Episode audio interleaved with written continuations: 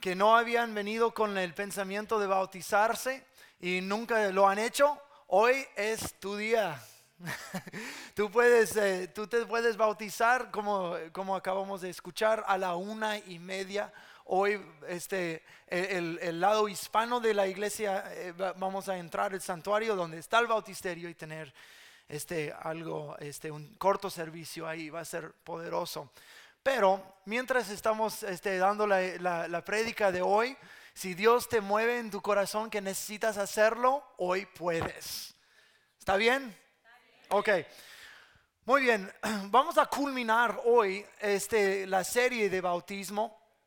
Este, y quiero recalcar algunas cosas, pero a la vez quiero hablar de que en realidad en la Biblia, la Biblia habla de tres bautismos distintos.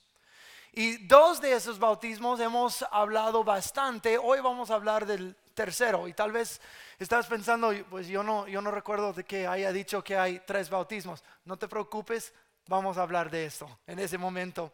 Pero el bautismo, para, para recalcar lo que hemos estudiado, el bautismo no es para la salvación. Hay, algunas partes del cristianismo, de, creyentes en Cristo, que abogan por la teología que si no eres bautizado, no eres salvo. La Biblia no habla de eso. Este, ¿Qué tal el, el que murió en la cruz juntamente con Jesús? Él no tuvo oportunidad de bautizarse, pero ahí está en la cruz y Jesús le dijo, hoy estarás conmigo en el paraíso. No se bautizó, pero llegó al cielo como dicen en México, de panzazo llegó, pero llegó. Entonces, pero el bautismo es una representación de la obra de, de, lo que Cristo está haciendo en nosotros.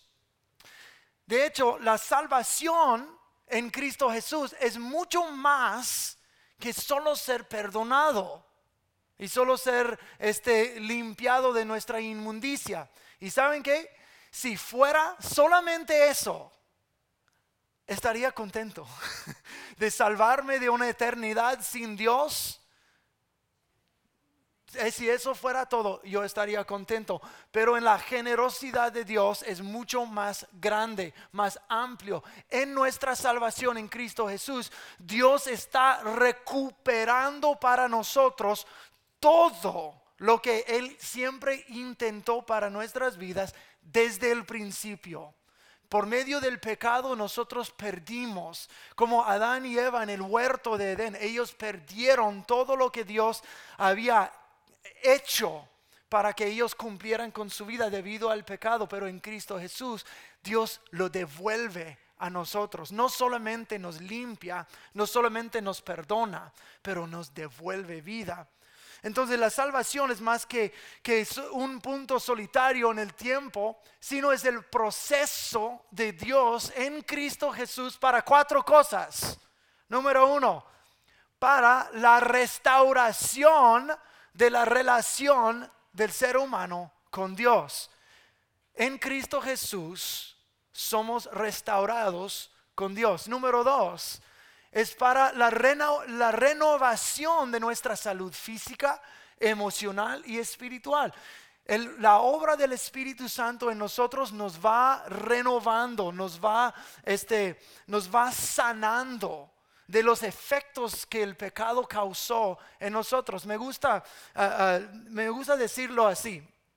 Si tú quebraras la, pierna y fueras al doctor, el doctor te va a acomodar el hueso, y enyesar tu pierna. Y saliendo con el doctor, ¿estás listo para correr y saltar? No, no, no, no, no. Hay un proceso de sanidad. Cuando venimos a Dios, Él corrige todo lo que fue quebrantado en nuestra vida, pero hay un proceso de sanación que Dios necesita obrar dentro de nosotros. Entonces, pero es la obra del Espíritu Santo. Él nos va renovando de día en día. Número tres, es para la recuperación del destino por el cual Dios nos creó. Yo este, hice referencia a eso hace unos momentos. En Cristo recuperamos todo. Y últimamente es el revestimiento de poder para poder cumplir ese destino. No solamente tiene un destino para nosotros, sino nos da la capacidad y el poder para llevarlo a cabo. Eso es también la obra del Espíritu Santo en nosotros. Sin el Espíritu Santo funcionando en nuestras vidas, estamos fritos. No podemos hacer nada. Pero Dios no solamente nos salva, sino nos renueva, nos restaura y luego nos da poder dice en el libro de Filipenses, nos da el, querer tanto como el poder de llevar a cabo su voluntad. Nos da el deseo de hacerlo, pero el poder para llevarlo a cabo. Cuando Jesús viene a nuestras vidas, Él comienza a cambiar todo. Él quiere cada área, cada parte de nuestro ser. ¿Alguien puede decir amén? Lo interior, lo exterior, lo, mental, lo emocional, lo académico, lo físico, lo espiritual, Dios lo quiere todo. Y cuando Jesús se apodera de nuestras vidas, e, este, Él cambia la manera de, vivir, de ver, de ser, de actuar. Es una vida de, discipulado. Discipulado e, es, es, una palabra nada más para decir, soy un seguidor, soy un aprendedor de Cristo. Es una vida que, refleja el hecho de que somos hijos de Dios. Cada aspecto de nuestra vida refleja a Cristo. Es una vida que, que cultiva una relación dinámica con el Espíritu Santo. Es una vida que aprende de Dios y es retada por Dios y corregida por Dios. No es un sistema de reglas de que si tienes, si, solo te pones un saco bien bonito, entonces todo va a cambiar. Si te, pones un corbata, todo va a cambiar. Si este, este, un, cambio exterior nunca produce una transformación interior. Nosotros no vivimos a través de lo que hacemos, sino lo que hacemos es producido por el cambio que Dios ha hecho aquí. ¿Me están entendiendo? Sí. Por ejemplo, la semana pasada yo, yo hice referencia a mi hermana que, que el Señor le retó a limpiar su cuarto. ¿Se recuerdan de eso? A limpiar su cuarto. Ella quería tener un devocional y, y, y siempre mantenía su habitación en desastre. Y el Señor le dijo, mira, quiero para, para que eh, este, eh, eh, yo, yo quiero que tú limpies tu cuarto porque yo quiero habitar en la limpieza. Y no es decir si limpiamos la casa o, nos bañamos limpiamos el exterior, de que entonces Dios va a venir con nosotros. No quiere decir eso, sino lo que Dios está haciendo y renovando en nosotros produce una vida que, que refleja tal. ¿Me están entendiendo? ¿Sí? Entonces no es un sistema de reglas, sino muchos resultados que Dios comienza a producir. Entonces, hay tres bautismos. Esa es la, primera parte, lo corto, de lo que es la salvación en corto. Pero hay tres bautismos. Y, hemos hablado extensivamente de ah, dos y hoy vamos a tocar el, tercero. Pero el, primero es esto, es el bautismo del Espíritu Santo, no para confundirlo con el bautismo con el Espíritu Santo. Son dos bautismos distintos y vamos a diferenciarlos en un momento. Primero de Corintios 12, 13 dice, de hecho, aunque el cuerpo es uno solo, tiene muchos miembros, y todos los miembros, no obstante ser muchos, forman un solo cuerpo. Así sucede con Cristo. Todos fuimos bautizados por un solo espíritu para constituir un solo cuerpo. Ya seamos judíos o gentiles, esclavos o libres, y a todos se nos dio a beber de un mismo espíritu. Cuando nosotros venimos a Cristo y Él nos perdona de nuestros pecados, y, nosotros andamos bajo la sangre de la cruz, la sangre de la cruz que fue derramada para que fuéramos perdonados. El Espíritu Santo hace algo instantáneamente. Te toma a ti y dice, tú eres ya parte de la familia de Dios. Ese es el primer bautismo. El Espíritu Santo nos bautiza para ser parte del cuerpo de Cristo. El segundo es el bautismo de agua, es un sometimiento a Cristo y unión con Él en su muerte y en su resurrección. Romanos 6, 4 a 5 dice, por tanto, mediante el bautismo fuimos sepultados con Él en su muerte, a fin de que, así como Cristo resucitó por el poder del Padre, también nosotros llevemos una vida nueva. En efecto, si hemos estado unidos con Él en su muerte, sin duda también estaremos unidos con Él en su resurrección. Es el bautismo en agua. El bautismo en agua. El primero, perdón de pecados. En agua, sometimiento a Cristo. Estoy muriendo con Él en la cruz y resucitándome de nuevo con Él en su resurrección. Es, es un paso de, fe, de obediencia, de arrepentimiento, de sometimiento a Cristo. Y, ah, es, esta unión. Estoy muerto a mi vida pasada y tengo una vida nueva en Cristo. ¿Me están entendiendo? Deme dedos para arriba. Este, ándale. Ok, muy bien. El tercer bautismo es el bautismo con el Espíritu Santo. Y por, por este, y quiero que veamos esos tres bautismos a través de las escrituras. Y luego vamos a hablar más del bautismo con el Espíritu Santo. Como dije, dije hace momento, el bautismo del Espíritu es cuando el Espíritu nos une a la familia de Dios. Pero el bautismo con el Espíritu Santo es algo muy distinto. Y algo que es, una, es un ah, ah, evento que pasa después de nuestra salvación. Lucas 3:16 dice, yo los bautizo a ustedes con agua, les respondió Juan el, el Bautista, a todos. Pero está por llegar uno más poderoso que yo, a quien ni siquiera merezco desatarle la correa de sus sandalias. Él los bautizará con el Espíritu Santo y con fuego. El libro de Juan específicamente dice que Jesús cuando él anduvo sobre la tierra, él no bautizaba a la gente en agua, pero sus discípulos sí bautizaban a la gente.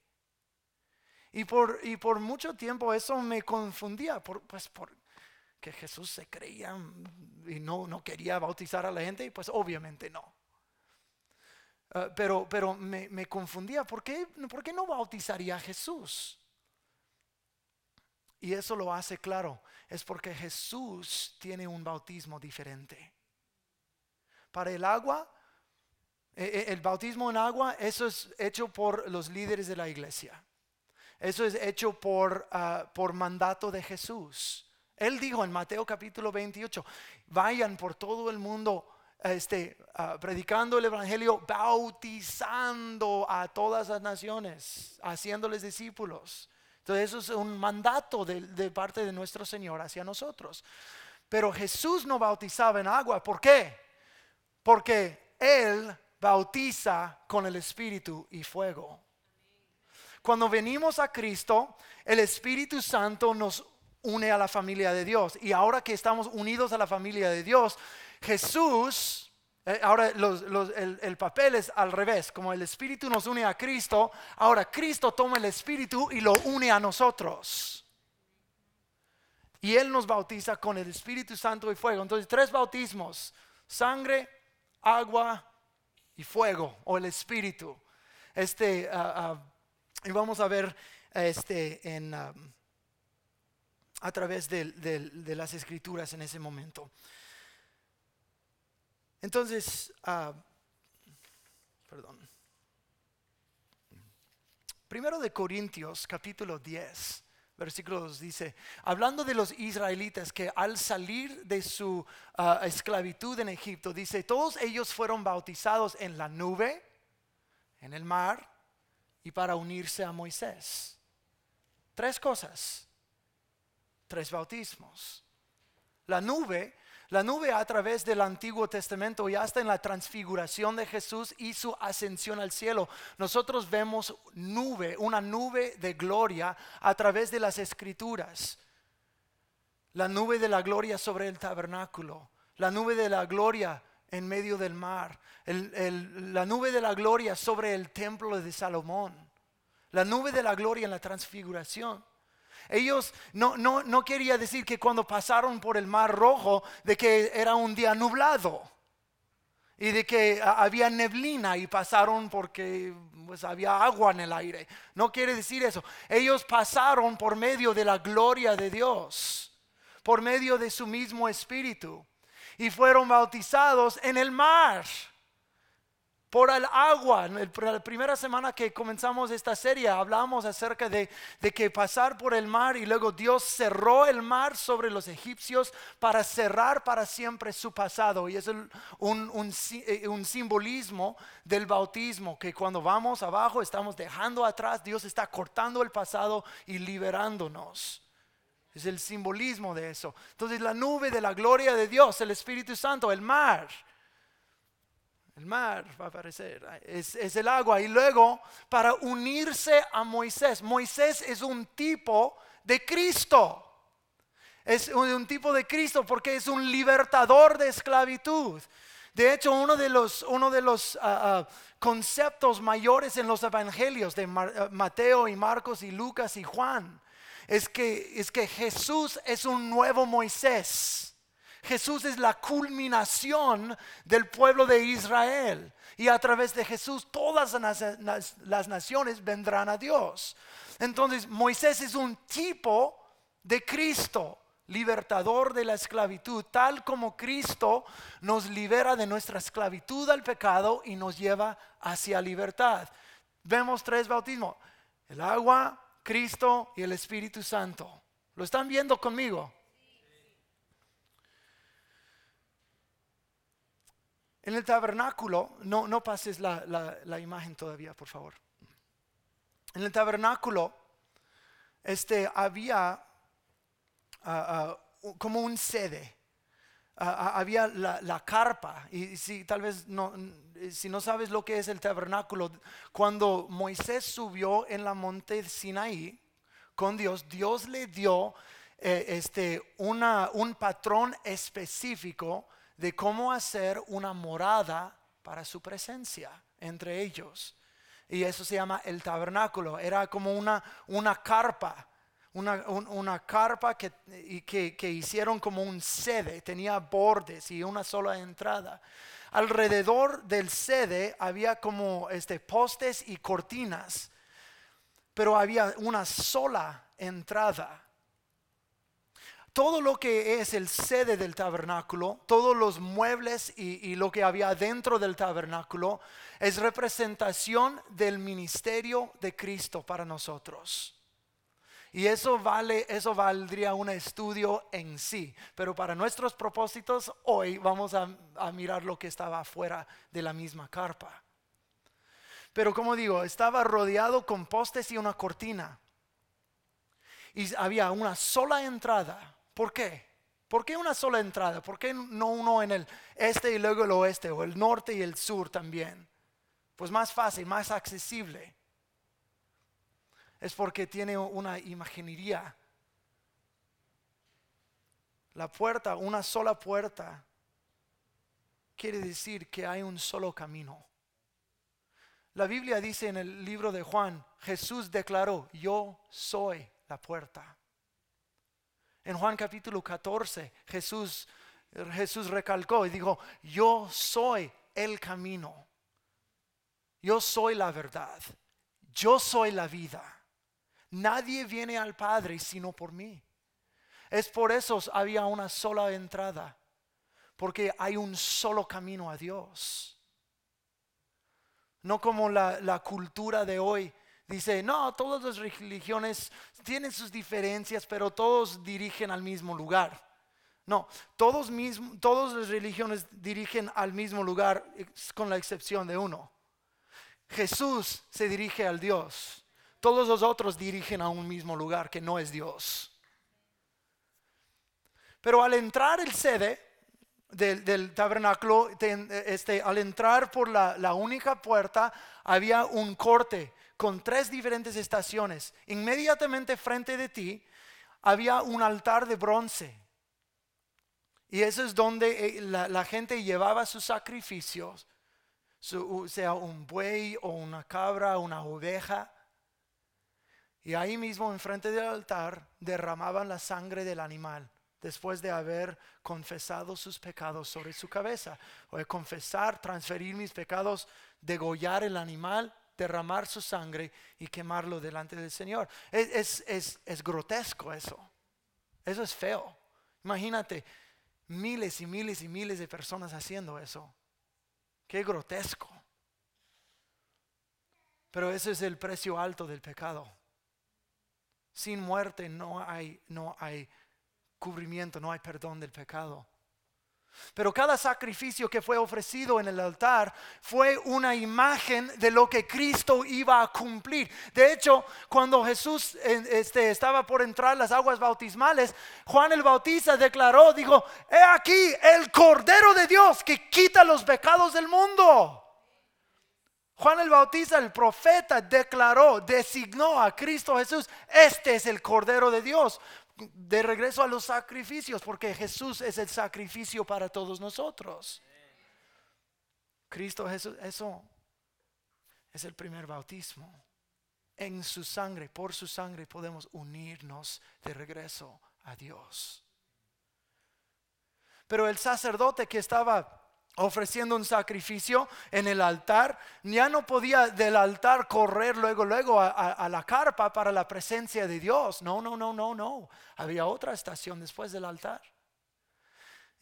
después del altar había un, un lavadero, una olla grande lleno de agua, donde después, escúchenme, después de ofrecer el sacrificio, tenía que ir a lavarse las manos y los pies.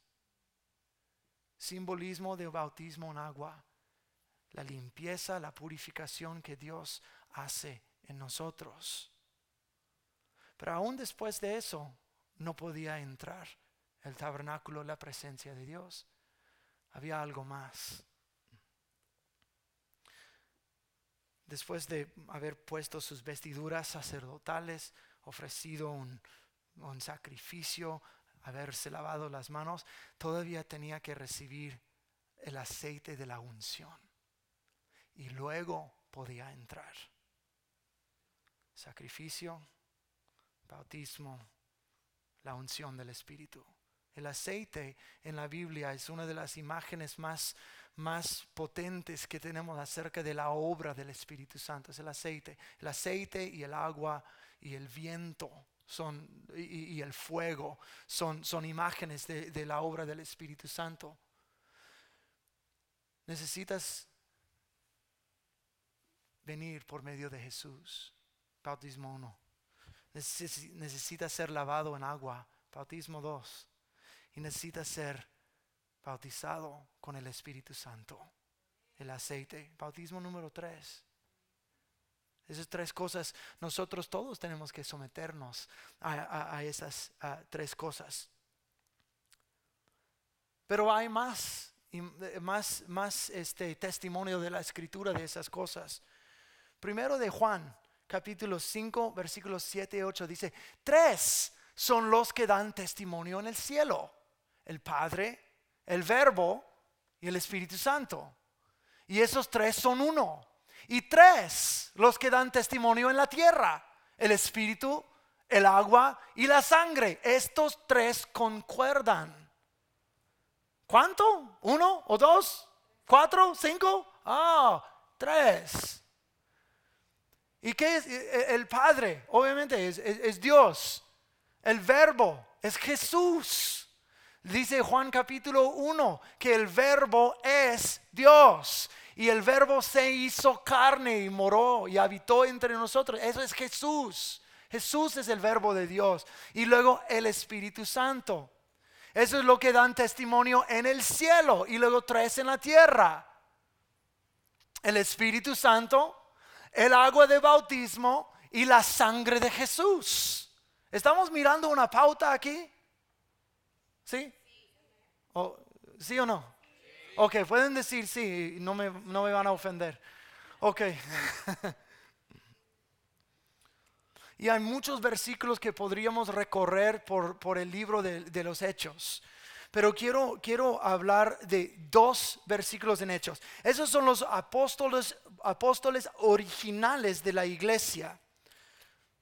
Pedro, y Pablo y Juan, los que leemos en la Biblia, los, los que, que, los primeros para recibir la, el, el, Espíritu Santo y, y, Dios nació la iglesia con la venida del Espíritu Santo. Ya habían creído, ya habían sido lavados, pero necesitaban más. De hecho, Jesús les dijo a sus discípulos, dijo, no vayan a ninguna parte hasta que reciban esa promesa de mi Padre. Vamos a, volver a este versículo en un momento. Pero cuando nació la iglesia, este Pedro comenzó a hablar con lenguas con otros 120 con él, pero él se levantó y comenzó a predicar. Y eso es lo que dijo en Hechos 2.38. Dijo, arrepiéntanse, número uno. Bautícese cada uno, número dos en el nombre de Cristo, de Jesucristo para el perdón de sus pecados, les contestó Pedro, y recibirán el don del Espíritu Santo. Tenemos, tenemos esto, arrepentimiento, bautismo y el Espíritu Santo. Y vamos a cambiar a Hechos 19. Eso va a ser el último ejemplo, aunque hay más a través de la Biblia.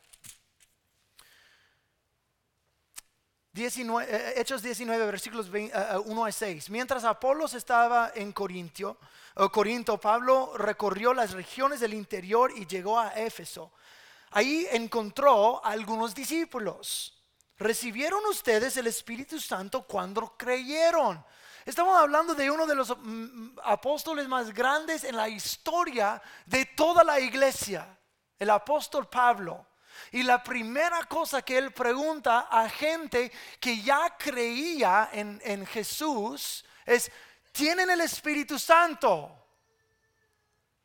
Eso nos da un entendimiento, una idea de que para Pablo este bautismo del Espíritu Santo no era opcional.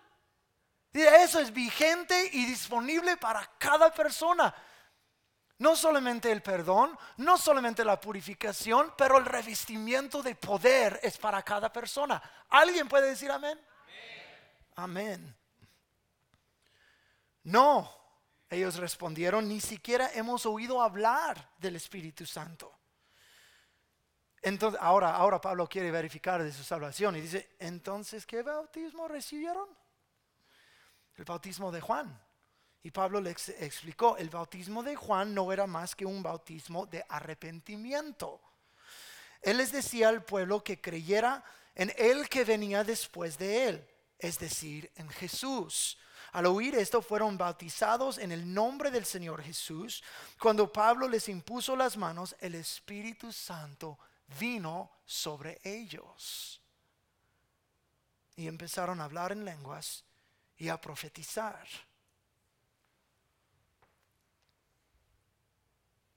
Es claro que el bautismo con el Espíritu Santo es una experiencia distinta a la salvación.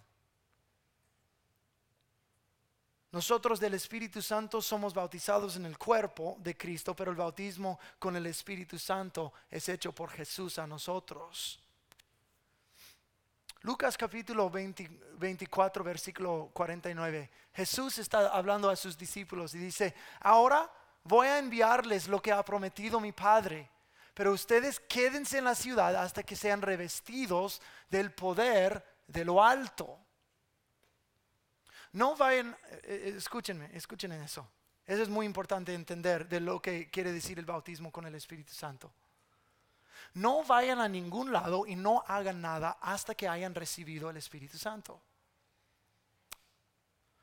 ¿Cuántos, antes del bautismo de Jesús, cuántos milagros obró él?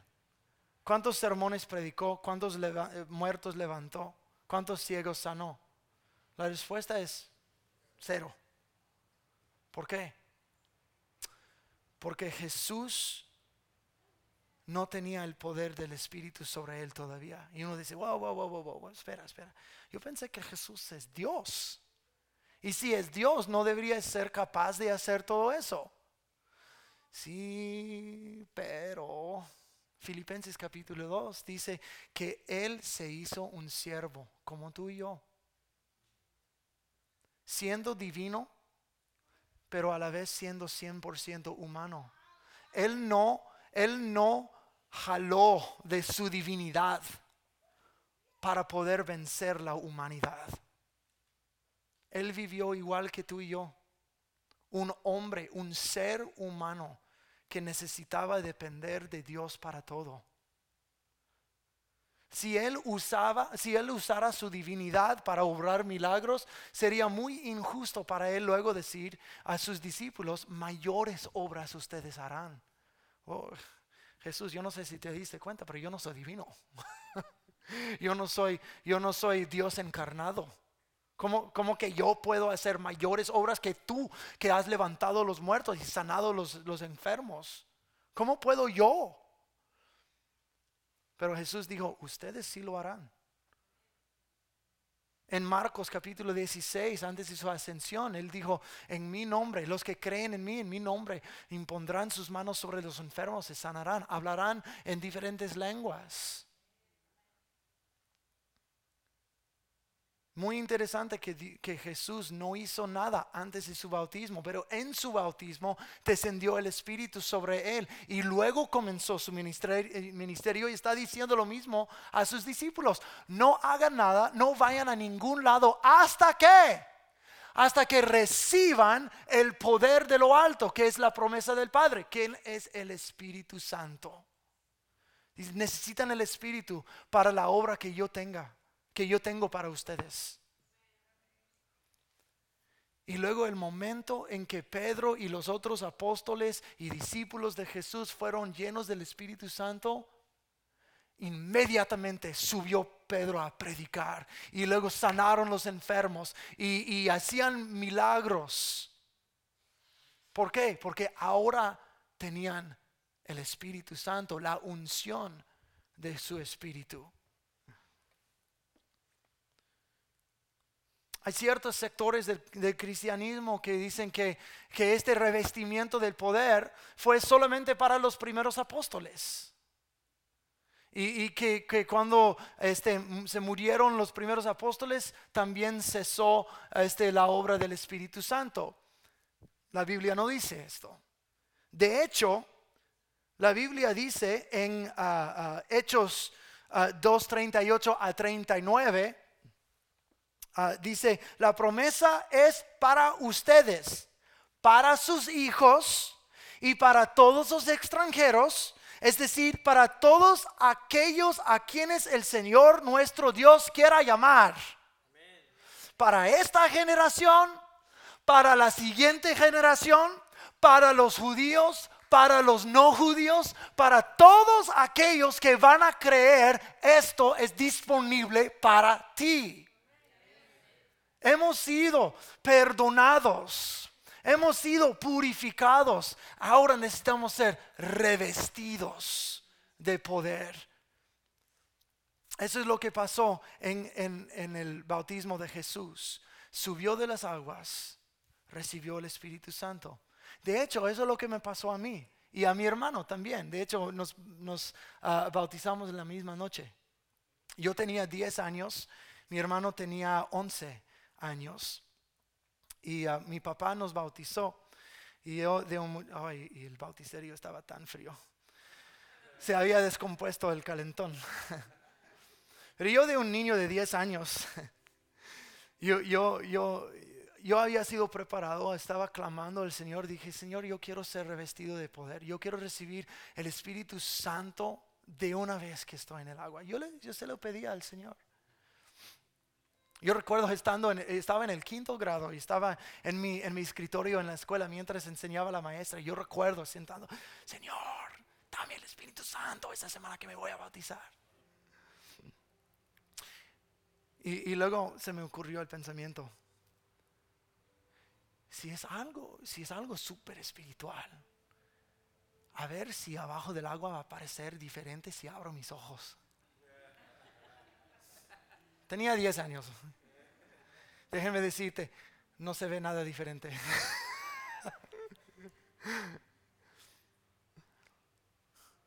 subí de las aguas, levanté mis manos y comencé, y, solo dije esas, esas, palabras, dije, te alabo Señor.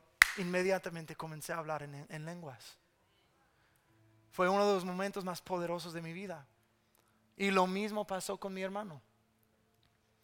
Cuando nosotros, yo sé que hay algunos aquí, especialmente en el próximo servicio, los que se van a bautizar, cuando entras las aguas bautismales, eso es algo que esperar. Espera que Dios te revista de poder. Espera que Dios haga algo. Eso no es una regla. Hay muchas personas que han sido bautizadas que no recibieron el Espíritu Santo en el mismo momento. Y si eso no te pasa, no te preocupes. La promesa del Padre es, busca y hallarás. Toca y se te abrirá la puerta. Pide y Dios te dará. Si es en ese momento u otro momento. Entonces no es una regla, pero es algo de que abrirse. Decir, Señor, yo quiero la totalidad de lo que tú tienes para mí. Yo quiero eso, Señor.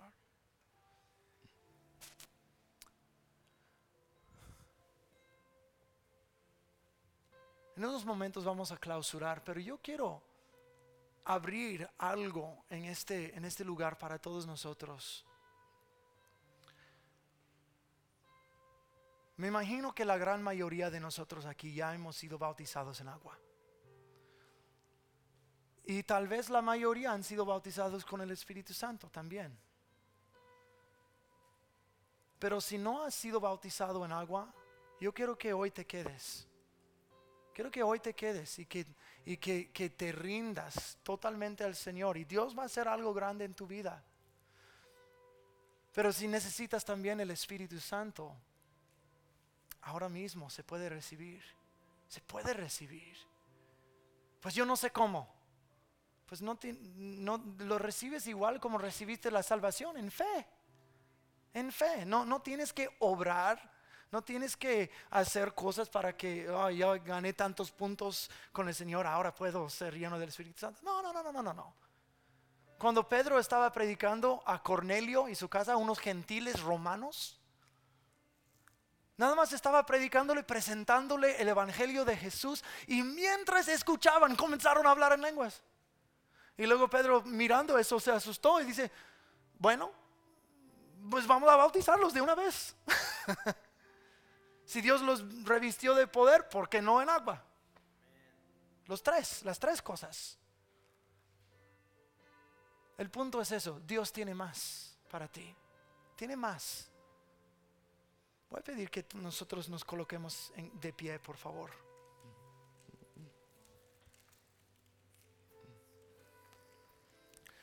Y vamos a hacer algo. Eso no es algo raro, no es algo extraño, no es algo eh, súper raro, no, no, no, no, no, no. Eso es algo bíblico, como hemos visto. Si tú necesitas ser bautizado en el Espíritu Santo, quiero orar por ti. Y eso es como lo vamos a hacer. Vamos a, Gustavo nos va a dirigir en una corta canción y de ahí vamos a comenzar a hablar. Hablar al Señor y vamos a creer que el Espíritu Santo va a descender sobre ti en ese momento. ¿Pueden decir amén a eso? Amén. Gustavo, dirígenos, por favor. Manos que fueron clavadas por mí, heridas que hablan de tu inmenso amor. Por eso te llamo mi Cristo, por eso te canto. Dios del universo, Salvador eterno, Rey de toda la creación, Redentor divino, Dios a ti me rindo, la gloria te doy. Cantemos esto de una vez más. Dios del universo, Salvador eterno, Rey de toda la creación, Redentor divino, Dios a ti me rindo, la gloria te doy. Si tú quieres recibir el bautismo del Espíritu Santo, voy a pedir que tú levantes tus manos en una postura de apertura al Señor. Comencemos todos a elevar la voz y a glorificarle al Señor. Si alguien tiene sus manos levantadas a tu lado, imponle las manos sobre su hombro y, y, vamos a adorarle al Señor. Levantemos la voz. Señor, te glorificamos. Te damos gracias. Que descienda tu poder ahora en el nombre de Jesús. Reviste tu pueblo de poder en el nombre de Cristo Jesús. Aleluya, Señor. Abren la boca, abran la boca. Abran la boca y, hablen al Señor. Señor, que caiga el Espíritu Santo en el nombre de Jesús.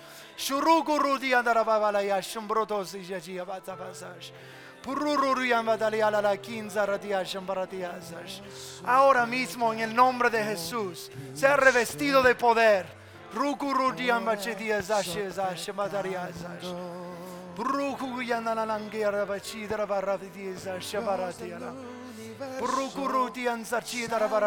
Ahora comienza a hablar en lenguas en el nombre de Jesús, ahora mismo.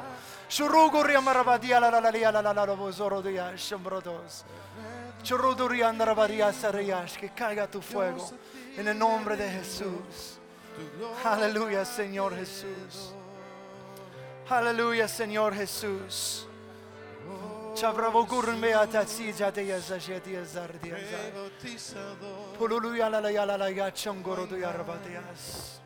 En el nombre de Jesús, en el nombre de Cristo Jesús, hay un flujo de tu espíritu, flujo de tu unción ahora mismo. Gracias Señor Jesús. Dios del universo, Salvador eterno Rey de toda la creación, Redentor divino, Dios a ti me rindo, tu gloria te doy. Dios del universo, Dios del universo